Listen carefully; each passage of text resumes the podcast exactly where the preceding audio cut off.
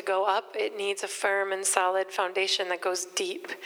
And so that's when God laid on our hearts that we need to put down our foundations, um, deep foundations that God wants to put down here so that restoration can stand and can last through the generations. And that's what we're doing now is we're establishing or seeing God establish something of the foundations of restoration. So um, I raised my hand to talk on the church. So uh, usually speak on the Holy Spirit or other things, but um, have never taught on the church before. So it was good also for me to really learn. Um, and some of this we might know it's basic, but I felt stirred that even as I was preparing, God was taking me a lot deeper in just understanding His huge heart for the church and His incredible love for the church. It hit me when I was preparing, like He loves the church. He loves the church. And I know we always talk about how God loves me, and that is what it is, essentially, is He loves me. But He loves His church. It's not just me, it's, you know, all of us together. It's the combination, it's the coming together. So He loves His church, and He's passionate about His church. Um, the church is His people. We know that. It's His people. So I've titled my message The Holy Church. Hopefully, I don't cry through the whole thing, but I might. Um, I titled it The Holy Church because not only did I feel revelation of God's love for the church, but I felt uh, revelation of the fact that the church is holy again. And I don't mean we all need to come dressed like we're going to a funeral and sing somber songs and not joke and not laugh and have fun. I don't mean that kind of holy, that kind of reverence. But I did feel a sense of we need to understand again that the church is holy.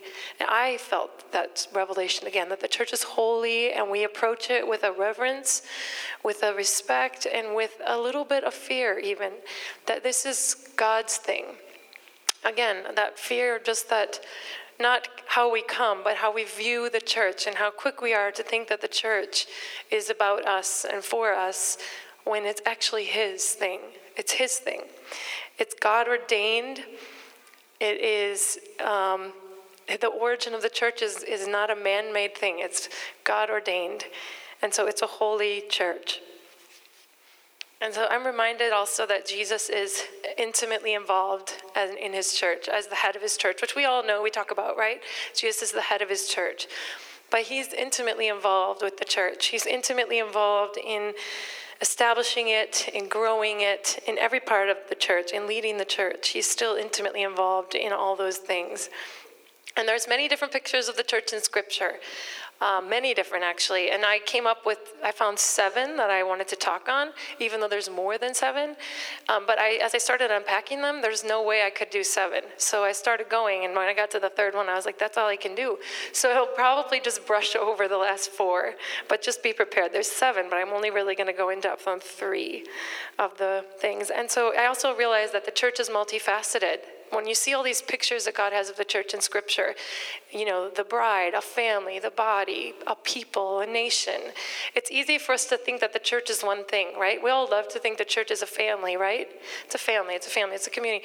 It's also an army, it's also on a mission. It's not all about the lost, but it's also not all about family. So it's both and all. And I, remind, I was reminded of God is a multifaceted God. He's multifaceted. And even as we try to get our heads around how all the attributes of God can exist in one, we cannot get our minds around that. And it's the same with the church. So we need to resist the urge to think and box the church in. Um, and I was reminded of that again. Ultimately, the church exists for God's glory, not even the good things that we do. It exists for His glory and to be a place where He dwells, where His glory dwells and manifests. Um, so, yeah, let's get started on the pictures of the church. So, the first picture I want to talk about is that of a people and a nation, a new humanity or new society that God created in the church. And this picture is possibly the most powerful. I think it's for sure the most powerful picture of the church because I'll, I'll get into that. 1 Peter 2, verse 9 says, But you are a chosen people, a royal priesthood, a holy nation, a people belonging to God. And this picture of the church as a chosen people or a nation is audacious. And for Paul to say this of the church is audacious because these titles, these terms, were only given to the children of Israel in the Old Testament.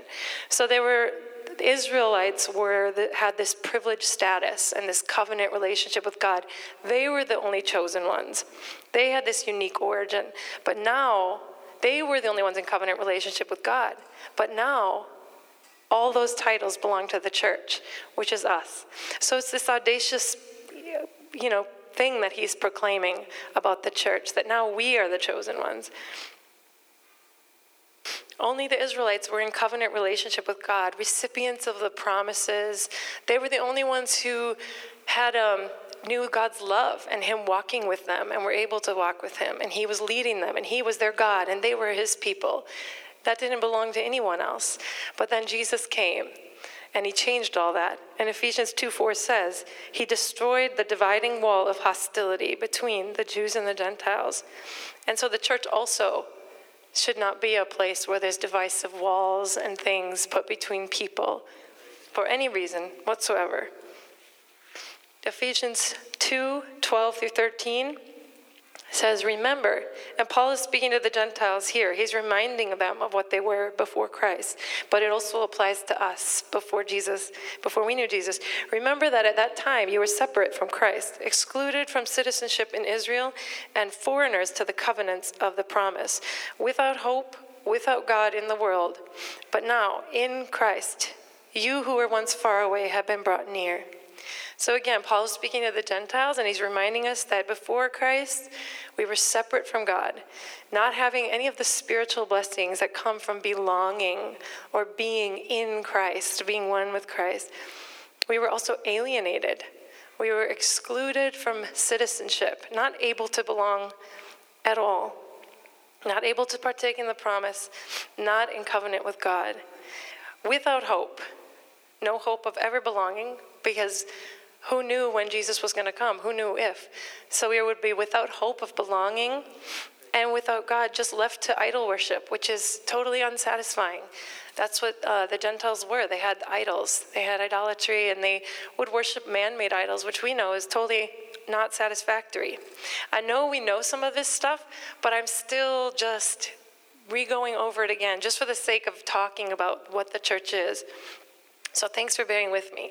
So, in short, Jesus is, without Jesus, man is cut off from God, unable to belong, not in a covenant relationship with the Father, hopeless and godless. That's without Jesus. And that's how each of us was before knowing and accepting Him as our Savior. But then there's the hope and the exciting thing, which is verse 13. It says, But now, in Christ Jesus, you who were once far away have been brought near through the blood of Christ. Jesus made a way. Jesus made a way for everyone to belong. He created a new people, a chosen people belonging to Him. And now, instead of not having a home, or not having a people, or not having a citizenship, or not, and being separate from God, we were brought near. And that's what it means this picture of the church as um, a people, a chosen people, a holy nation. And I know, I'm going to just for the sake of talking on it, um, it's always been God's intent for us to have the for him to have the church. The Old Testament was not his best or was not his like this is how he intended it. Just as his intent was always that Jesus would come and replace and fulfill, not replace, but fulfill the law and the sacrifices that were required in the Old Testament. It was also Jesus' intent and God's intent that the church would fulfill the, what the nation of Israel represented in the Old Testament. So it wasn't that Israel was his best plan and then the church was the second plan. He the Old Testament is a foreshadowing or a picture of what was to come, and the new supersedes the old. So the New Testament was his original intent. His heart has always been, his intent has always been for the church, and that that would be his people. So his heart has always been that the church would be his people, a people in covenant relation with, with him and called and given a mission by him. So this is all God's design, and that's why I'm taking us through all that. Is it's God's design. His plan has always been the church. His intent has always been the church, and it's an intimate walking with Jesus. He is our God. He is with us. He, we are His people. This sense of belonging to Him, and that's just this beautiful picture of the church.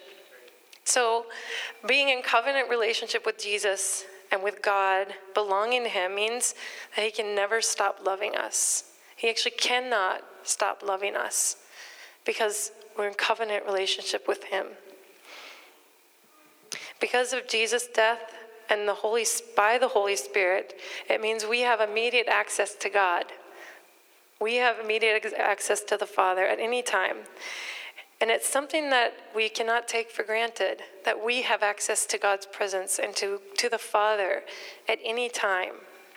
Not because of us, but because of Jesus. Only because of Jesus and what he did, because of his sacrifice, we have access to God. And we can come to him anytime as our Father. And we can access him, which is a huge privilege that we take for granted as his people, as his church. At least I do sometimes. So the church has a supernatural origin. I said that already, I'm going to say it again.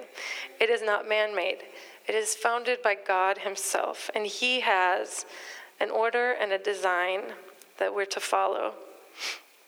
As His people, our identity doesn't, isn't from what we do, but it's because we belong to Him. That's where we find our identity. We want to come to church and we want to say, What can I do? Right? I'm like, I'm a doer. But God wants us to know our identity comes from belonging to Him. He wants us to do, but He wants us to know we're in covenant with Him. We, we matter because we're His, because we're His and we belong to Him. So that's the first picture of the church. And the second picture that I want to talk on today is family. Ephesians 2:19.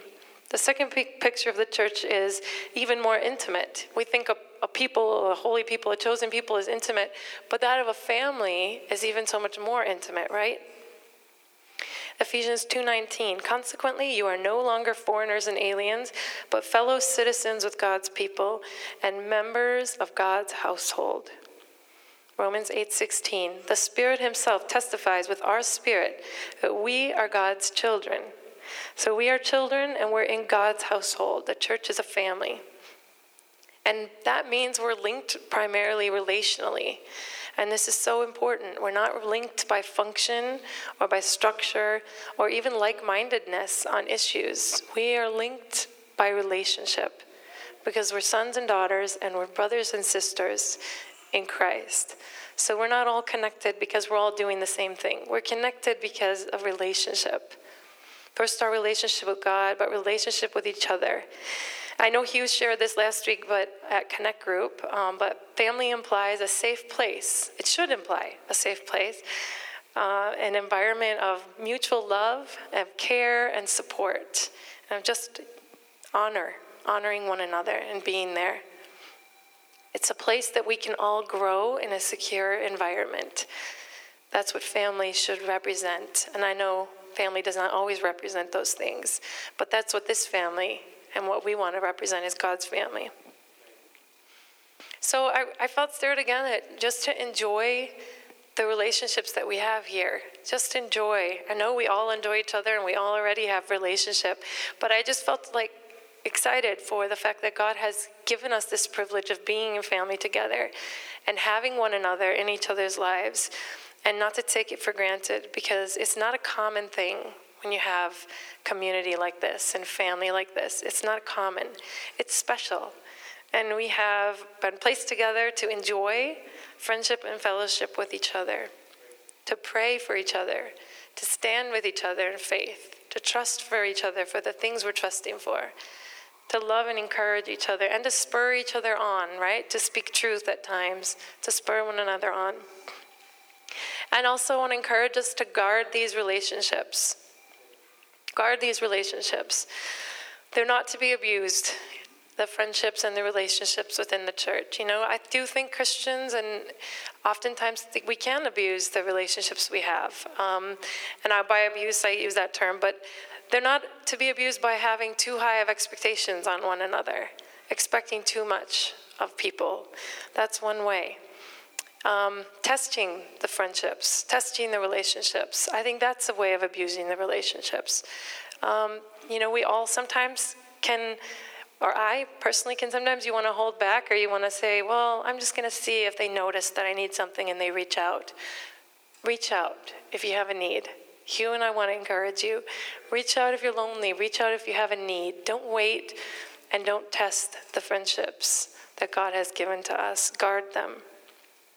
Have grace for each other when someone lets us down, because that will happen. And I know we've talked about this relationship stuff a lot, so I'm not going to um, stay on it, but just trusting each other's hearts that our hearts are for each other, that they're pure, not looking for motive all the time, not looking for things, but just trust, trusting one another.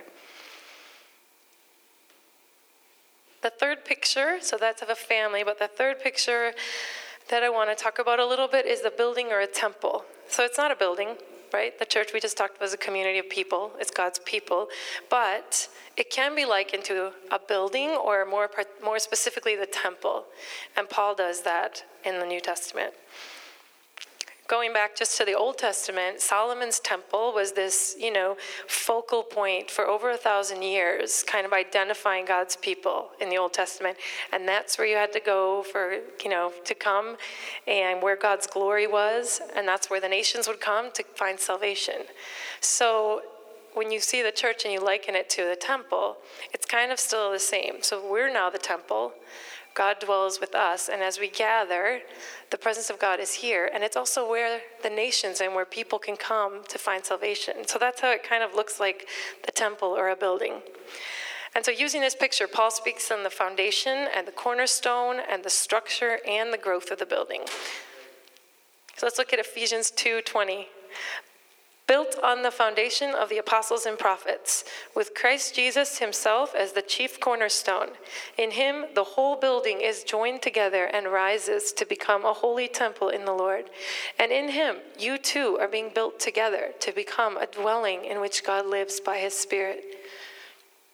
So, as we know, nothing is more important to a building than its foundation, right? Getting that strong foundation, which I said earlier. And I'm not a builder, but I'm it's simple enough to kind of understand these things, right? You need a strong foundation. And Paul here is saying that the foundation is to be built on the uh, the teachings and the instruction of the apostles and the prophets of the New Testament. That's what that means when he says the foundation of the apostles and prophets.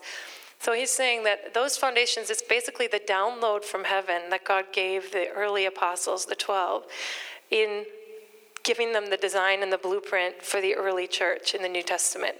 And so those are the New Testament documents is what the foundation of the church is. And that's why we so try to follow scripture and the New Testament's pattern when we do church because that's the design that God gave the apostles in the early church.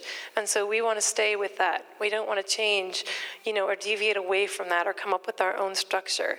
So that's the pattern that God has given them, and that's the foundation of the church. And I know some of this is elementary, so just bear with me. But um, I want to do a thorough job. So that's uh, that, as best as we know, we stay to those to that pattern and true to Scripture. But then he talks on the cornerstone. And the cornerstone is just as important to the foundation and to the whole building. So, as I read, the cornerstone is this bigger stone that sits in the corner and it's been tested.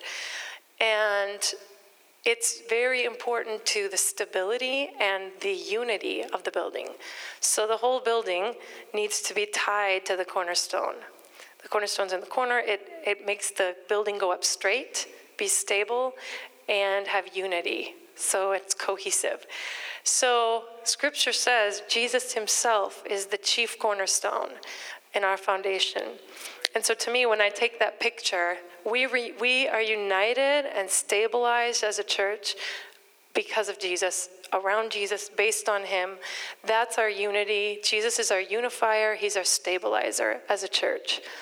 We don't unify around political views. uh, causes, common causes, you know, even theologies. There's a lot of theologies that Christians, you know, don't agree on, which is totally fine.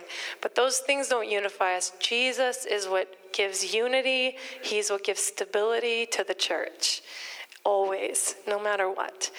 And so we unite around, we just, we, we want to be tied closely to Him. The building needs to be tied closely to Him, the church. And we all are living stones, the Bible says. Each of us is a living stone in this building, which means each of us has to then be tied to the cornerstone, which is Jesus, in order for the building to go up, to be straight, stable, unified. And it means we can go higher, right? It means we can grow more and more. So these are just important things to our foundation. I liked those pictures. I like getting in depth with all that stuff. So if it's not your thing, that's okay. Thank you for bearing with me. but yeah, so that's the picture of the building and the temple, and uh, also such a good picture for us. Then, number four, and I'm going to go through these last ones quickly, just um, that of a priesthood, the picture of a priesthood. Unlike in the Old Covenant, where only some were priests, only some could go into the Holy of Holies, only some had access to God, only some could make sacrifices, only some could minister. We all are priests in the new covenant. Each of us are priests. Each of us has access to God. Each of us, whether you're a leader in the church or a full time minister, each of us can minister. Each of us can minister to each other. Each of us can minister to the lost. Each of us can evangelize. All of us serve. As priests, we all serve. We all minister. We all evangelize. We all do all these things as priests. And most important, we all have access to God and to his presence. Five, the body. We know that picture well. It's a common one. Jesus is the head, the church is the body. And as the head, he rules and he governs. And that still gives that picture of keeping everything in, aligned, right? So Jesus is the head. And the bride, I love the picture of the bride. As the bride, we submit to Jesus. We um, belong to him. He's passionate about his church. It's this intimate picture of Jesus and his church. Uh, he's passionate and he's coming back, the Bible says, for a mature bride. So we are the bride. Seven, we're an army. And again, there's more pictures, but these are the ones I had. We're an army. It's a family, but a family on a mission, a family engaged in a battle, not just a family sitting around hanging out. As much, I mean, we do like to hang out, but you know what I mean. We know we're engaged in spiritual warfare, for our city, for the church, for the lost. We're involved in a battle. So we are an army. The church is meant to take ground. The church is meant to take ground for the kingdom, not just, you know, hang out with our 20 little selves or whatever, if it's 50 selves, whatever it is. We have a purpose. And how much people need that in family today is to understand that family has a purpose bigger than just your kids' extracurricular activities or their school schedules or whatever else. I mean, how much does our culture need to understand and need that, you know? Just that image of family, but with, with a mission, with a purpose. That's my little, maybe my little two cents extra. and then I have a slide on incorrect or unhelpful views of the church and our culture. And I'm just gonna, I got this from um, actually Tyrone, who leads NCMI, but he, he's, you know, big into letting us all know that the church is not about us, it's about Jesus. I mean, he's big into that. So, like, in your face about it, but in a really good way. Um, and so I took a few of his points um, from that. And he was saying how, you know, in our culture, it's easy to see the church as a gas station where you just come and get filled. Just come and get filled on a Sunday. It's fine, we do get filled on a Sunday, but that's not why the church is here. And that's not the purpose of the church. A movie theater, it's existing for our entertainment, right? Um, that's why Hugh always says they're not up here doing a concert. It's not, we don't come the same and I know you guys know all this. I mean, you guys always come all in and worshiping, and so it's all good. But we just repeat it anyway because, you know, we're, we just repeat stuff. so, movie theater, the church isn't for our entertainment.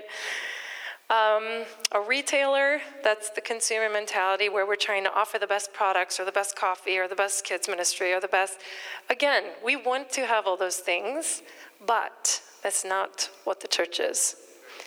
a hospital. Our name is restoration. So I had to wrestle this. I'm like, Lord, what does this mean? Our name is restoration. We're not a hospital. And I think as I, I was like, you know, as I thought about it a little more, I'm like, no, it, it isn't just a place for sick or broken people to get healed. It's not. We do believe that is going to that does happen. We very much believe God wants to restore people, but restoration means so much more than that. And Hugh says it all the time. It means actually restoring something of God's design for everything for the church, restoration of God's design for the church, restoration of God's design for family, um, how we relate to our communities, restoration of God's design for everything, and His order and His intent for everything. So it is much bigger than just this hospital mentality, like, you know, just come, you're sick, and you get something, you get your medicine. Again, making it all about us. These things were challenging for me, so I'm not sharing with them because I think you need to hear them. I'm sharing them, they were challenging for me, and it's like just such a good reminder. So many people do abuse the church. I feel like we talk a lot about people being abused by the church, but I think we need to talk sometimes about people abusing the church. Coming, not here, I just know the church. I've been in a lot of churches, but coming, not making it all about Jesus, you know, and kind of coming with our agendas or with what we think the church should give to us or be to us. And I can't preach on the church without feeling stirred in some way that it is a holy church. It's God's thing. Hugh and I, if we get nothing else right, we want to know and you to know that we want to hear God and His leading for this church. You know, because I'm sure we won't get everything right, but that's our hearts, is that we want God's heart for this church, for restoration. So I'm going to conclude. My conclusion's a little bit long. So don't think it's gonna be like two minutes. Are you guys still with me? Is this okay? Okay.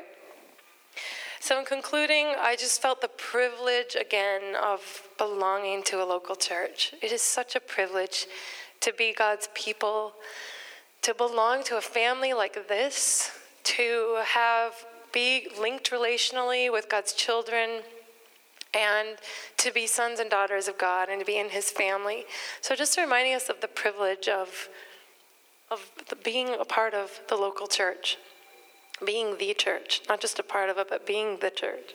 It's such a privilege. And I want to encourage us all again, even as we grow, and we have been doing this, but as we grow, continue to be active participants Continue to be active participants, not just attenders, not just coming on a Sunday to check a box, but continually participating. And I share that from a personal place of just we believe and have seen the fruit in our lives and in our family's life. We've seen so much of the fruit of just being actively participating in the local church. Uh, most of you know before restoration, we were a part of a church plant for about 13 years, give or take, and did pretty much every job or role there during that time. And there were a lot of seasons that we came and I didn't think we had anything to give. You know, we didn't feel good at a lot of things and we didn't have, um, you know, we didn't feel like we had much to give. Sometimes we had no capacity because of work or because of small kids. Um, but I, I began to realize that it was so much more just showing up and just being present and, be, and showing up. And not just showing up in physical, but hearts in, hearts all in, and hearts ready to worship, hearts behind whatever God was doing there. Um, being shoulder to shoulder with the leaders there. And I think God began to show me that it was more about that and the value in just showing up. And so sometimes we put too much pressure on ourselves, feeling like we have to do so many things. And there is doing, but God, there's value in just being here, just present, just who we are, the things we bring, our hearts being in, all in. We each have an important role. And um, using our gifts, but also being willing to just jump in where needed, you know, and it's both. And enjoy the friendships that we have here, because it's a really beautiful, beautiful church family. We, we are biased. We think it's the best anyway. Um, and then I want to encourage you guys to bring your families and kids when you can, if you can. Um, we do it as a family, you know. Um, We do this as a family as much as we could. We've always done it as a family. And it's not just something that's for leaders and for full time people in the church, it's for the whole body, it's for the whole priesthood. Um, our kids grew up in the church.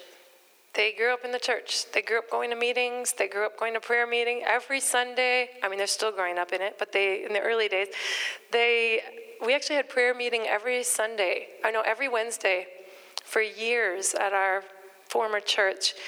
And we would take the kids when they were small every single Wednesday to prayer meeting. Our, our kids grew up coming early to worship practice on a Sunday, every Sunday. Have to get up, get going, and come. So I, I want to encourage you that if I can, that it's a family thing. Bring, bring, you know, when you can, when you can. I understand there's situations. I understand. I'm not trying, it's not like a, this is not like a, you know, you understand my heart. As I'm just saying, there's a privilege. Bring your families along when you can, bring your kids. I trust that our kids will grow up with a love for the church, with a love for God's people. And having been around God's presence, having been around the church a lot, and being able to then be active participants in the church wherever they are, whether they lead, whether they're, you know, putting on the coffee, doesn't matter whether they're just coming and being present, that they'll be actively participating. Um, and then invest relationally in each other. Invest relationally with each other. I think it's something that we just need to hear so much in our culture is just the value of relationships. And we all say it and we all want to have it, but sometimes we just don't know how um, or we don't see what we have right in front of us sometimes. I know that's been the case for us. And I want to, again, this is not coming from a place of anything being wrong. It's just from a place of saying, invest in each other. Invest in each other without agenda, not like what's in it for me, right? We're in a culture where people are like, well, they have a boathouse, so I'll invest in them because maybe I can get a vacation next weekend there. We, you know, invest in each other that's not how it should be in the church, is what I'm saying. Invest in each other. And I think uh, we had several relationships at our former church where we were in leadership with people who we thought we'd never be friends with them. And there were many people in the church that we thought we'd never be friends with. But God put them in our lives, He put them there we started being intentional of getting to know them and pushing through. And honestly, they are some of the most dear friends to us now that will be our friends and in our lives and our kids' lives forever. And they're people who, at the time, we were like, I don't know if we can be friends, frankly. So I just say that to encourage you that we've seen the fruit of having been intentional with people. And I know we don't like that word intentional, right? We don't like it because we want everything to happen naturally. Unfortunately, it doesn't. A lot of times we have to be intentional um, with people, have them in our homes, and press in and push through. So, yeah, we've just seen really a lot of fruit from the relationships we've invested in, and so I want to encourage us all. It's such a blessing for us. Um, and I think, yeah, have people in your homes if you can, even if you don't feel like you love hosting or whatever, it doesn't matter. Just doing life together, being together, doing life together. And so a lot of this stuff I'm sharing on that we already do this, but it's also for the future. And, and I think God wants to remind us of these things, of what the church is, and remind us of his heart for the church, of who we are as a people, and the things we're called to. So, okay, I'm going to pray for us this morning. Everyone all good? Good. Okay. Oh, I know there's some distractions with noise and people, but I want to pray. I did feel, um, yeah, I did feel like a ministry point just for people who feel like they don't belong, and not necessarily to this church, but just in general, um, with just a sense of belonging. I felt, you know, God wants to minister to us this morning on belonging, or maybe even a deeper sense of belonging. Um, you know, we all want to belong. And that's a, a, need and a basic human need. And I feel like the enemy will tell us in our minds, you never can, or you're never going to fit in, or you never can belong. And I feel like that's a lie. And God wants to just remind us this morning that we belong. We belong to Him. And we belong, you can belong to a family and you belong to His people. You can belong in a church too. And so I'd love to minister. Um, maybe I can ask everyone to stand and I'll just pray for us. we can just receive